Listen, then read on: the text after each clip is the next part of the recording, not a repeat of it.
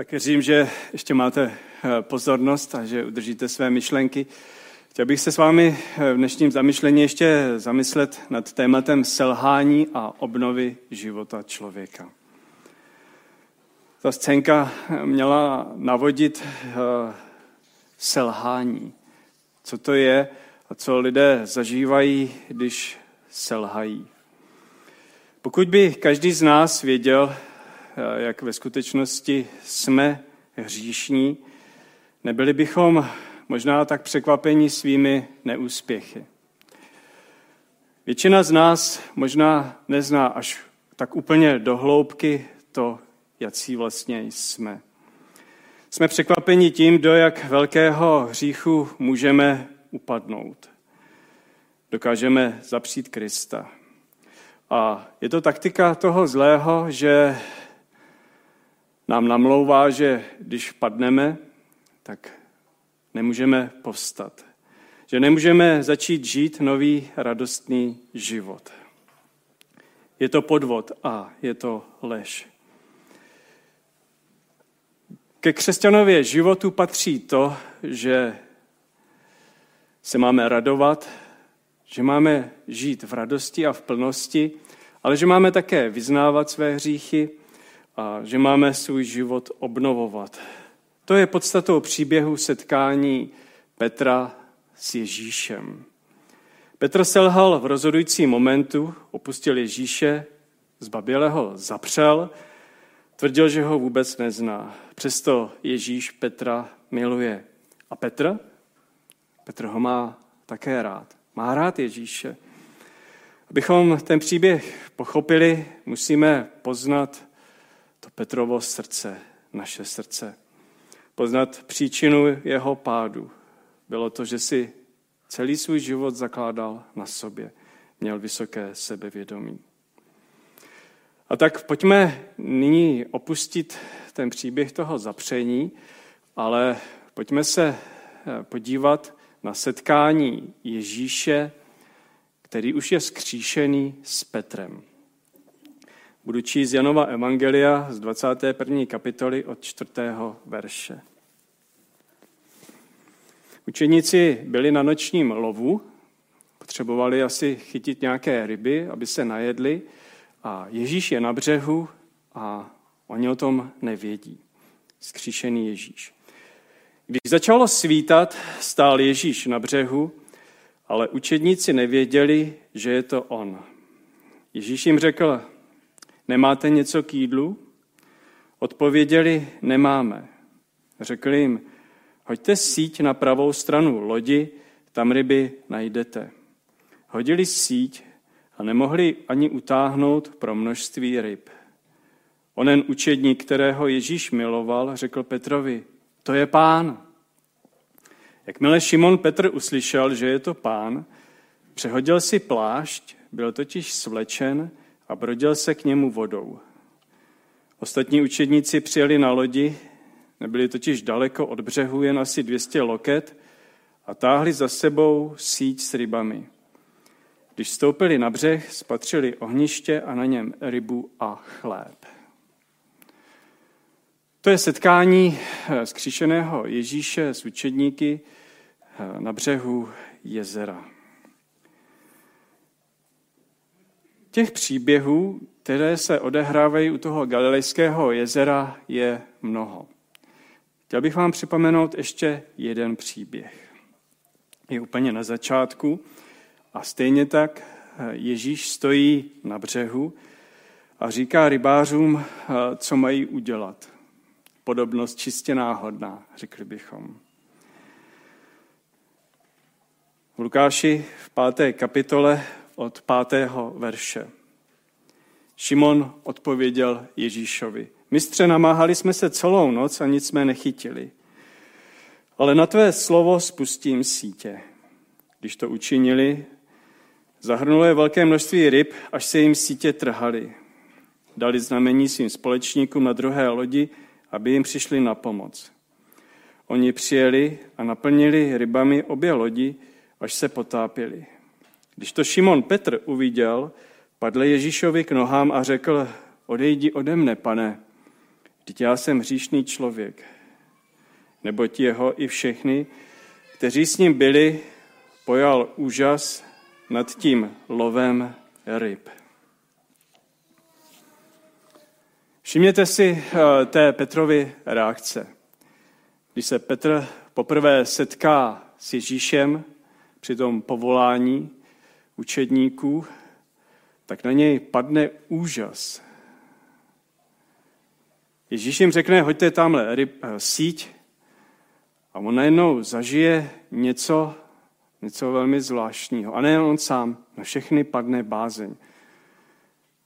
Musela to být zvláštní atmosféra a oni zažili boží přítomnost, boží svatost. A Petr poznává, že je hříšný. A co říká? Odejdi ode mě. A teď zpátky k tomu setkání po vzkříšení. Co dělá Petr? Když jim řekne, chyťte, he, hoďte, hoďte sítě. On vyběhne z toho člunu, vezme si plášť a běží k Ježíšovi. Je to přesně opačně, než se to stalo poprvé. Předtím říká Ježíši, jdi ode mě, a teď k němu běží. Pozor, běží, běží Petr, který zapřel Ježíše. Jak se musel cítit.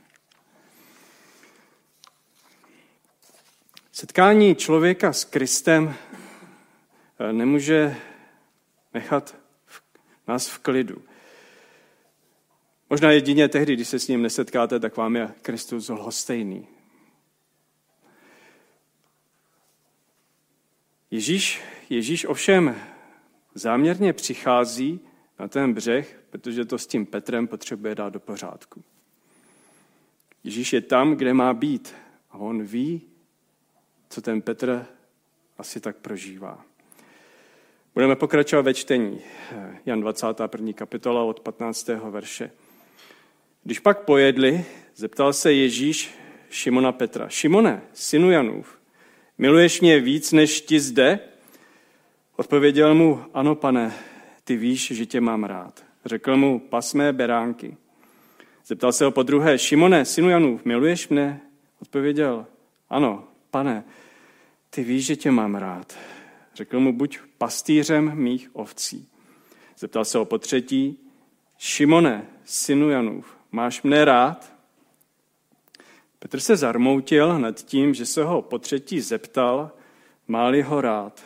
Odpověděl mu, pane, ty víš všecko. Ty víš také, že tě mám rád. Ježíš mu řekl, pas mé ovce. Petr strašně selhal. On zradil Ježíše. Holedbal se tím, že nikdy, já to nikdy neudělám. Kdyby všichni, já tě neopustím. Veřejně, všichni to slyšeli. Všichni jeho kámoši. Jakmile Ježíše zatkli, všichni se rozutekli, báli se o život. Petr sleduje Ježíše, potají se vmíchá do toho hloučku, pozoruje. A když ho osloví služka, jestli náhodou s ním nebyl, nevím, co říká ženská, vůbec, vůbec ho neznám. Pak se dokonce zaklíná, zapřísahá se, neznám ho. To není následovník Ježíše, to je zrádce. To je skutečně zrádce. Nechal Ježíše jeho osudu, chtěl si zachránit svůj život. A my známe tolik příběhů lidí, kteří možná byli postaveni do podobných situací a nezradili. Nezradili. Nakonec svědčili, přiznali se, řekli pravdu, postavili se za někoho a odskákali to. Třeba zemřeli. Nebo byli mučeni. Je možná cesta vpřed po takovém selhání? Zažili jste někdy své osobní selhání? Zažili jste někdy velkou tíhu vin? Jakémkoliv pohledu? Ano. Cesta vpřed je možná. Je to setkání s Ježíšem. A tak si Ježíš vezme Petra a třikrát se ho zeptá.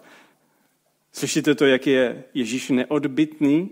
Třikrát. Máš mě rád? Máš mě rád? No tak máš mě rád. To bychom řekli, no tak jako, co? Co po mně chceš? Petr zarmoucen, pane, ty to víš, že tě mám rád. Ty vidíš do mého srdce. Ty tam vidíš úplně všechno, Pane. Petr nám ukazuje, že motiv jeho slov a jeho jednání, jeho vyskočení z lodě do vody, jeho motiv je, že má Ježíše opravdu rád. Možná se cítil takhle malej, ale cítil naději. Je to jeho láska ke Kristu, která je motivem jeho jednání. Oproti tomu někdy sebelítost při takzvaném pokání může mít úplně jiný motiv. Úplně to může být jiné. Můžu litovat sebe, můžu mít potřebu nebo pocit uh, ostudy před ostatními. Hlavně to, jak vypadám, a co je důležité, lituju hříchu kvůli sobě a ne kvůli Kristu. Pozor, rozlišme tento důležitý motiv. Skutečné pokání je vědomí toho, že jsem zradil někoho, koho miluji. A láska mi dává sílu opustit to, co jsem učinil. A tak mě překvapuje Ježíšova odpověď. Běž něco dělat, Petře. Budeš pást mé beránky, budeš se starat, budeš pastýřem. Z rybáře udělá apoštola. Z zničeného člověka, který si šáh na dno, ze zrádce udělá člověka, který povede lidi, který povede církev. V Petrově slabosti se zjeví boží síla. Petr poznává, kým je, ten si to zažil pěkně, a odteď bude zcela závislý na Kristu. Není povolán kvůli své síle, dokonalosti, moudrosti, školení, kvůli chytrosti, kvůli vzdělání, ale je povolán z milosti. Petr zapřel Krista, aby si zachránil život, a po setkání s ním už ví, že za Ježíše by rád zemřel. A víte co? Ono se mu to taky přihodí. Podle křesťanské tradice všichni učedníci až na jednoho, na Jana, zemřeli násilnou smrtí kvůli víře v Krista. Ježíš mu říká, že stavěl na sobě, že stavěl na své odvaze, na svém velkém sebevědomí, na své rozhodnosti, morálce. Ale kdo jiný by pak mohl mluvit k lidem a vést je, než pouze ten člověk, který poznal své srdce? Kdo může vést druhé lidi, než ten, kdo je pokořen boží milostí? Evangelium jde proti tomuto světu, který tvrdí, že vše si člověk musí vydobít, zasloužit, vše musí ukázat, jak je dobrý, že vše je v moci člověka. Ne, evangelium říká, že v bezmoci a slabosti a teprve poznání sebe samého se zjevuje boží moc a síla. Pouze Bůh vám řekne pravdu o vás samotných. Když vám částečnou pravdu řekne člověk,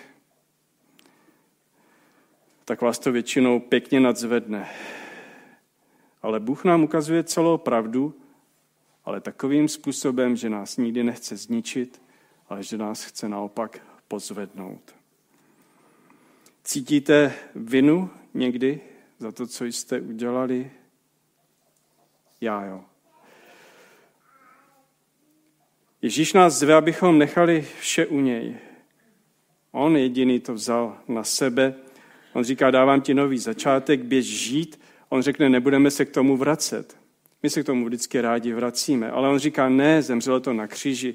Prosím vás, lidi, křesťani, nebuďte furt tak zasmušilí ve svých hříších. Není to tak těžké, vždyť já jsem opravdu to vzal na sebe, říká Ježíš. A my rozumíme Petrovi. Rozumíme mu. On zaplakal nad svou zradou. Byl zastrašený davem lidí, bojí se, že ho ukřižují, zapírá. Prostě pud sebezáchovy je silnější než on. Díky Bohu za Petra, řekl bych, díky Bohu za krále Davida, který selhal, protože nás to hrozně osvobozuje, že nemusíme hrát na nikoho, že kdo ví, jak jsme dobří. Naopak, naopak. Člověk se nemusí bát pravdivě podívat druhému do očí a možná někdy nad sebou taky zapláčeme a že podlehneme. Petr nám pomáhá vidět naši zbabělost a teď se ptám, proč si ho ten Ježíš vyvolil. Navzdory tomu, anebo právě proto? Navzdory tomu si ho Ježíš vyvolil, anebo právě proto? Bůh je prostě jiný. On se nevejde do našeho přemýšlení, do našich škatulek. Je nespoutaný a dělá si věci podle svého. Bůh je akční a Ježíšovo zkříšení je to nejdůležitější, co se odehrálo. A znovu se vrátím k tomu nevěřícímu Tomášovi, jak jsme o něm mluvili už několikrát. Všimněte si, že Ježíš tady je vždycky pro ně. Je tady pro Tomáše, čeká na něj, prostě přijde k němu, dej si ty ruce do těch mých ran. Je tady pro Petra, který prostě se musí cítit strašně. A nám to ukazuje na jednu podstatnou pravdu evangelia. On je tady vždycky pro každého z nás. Vždycky.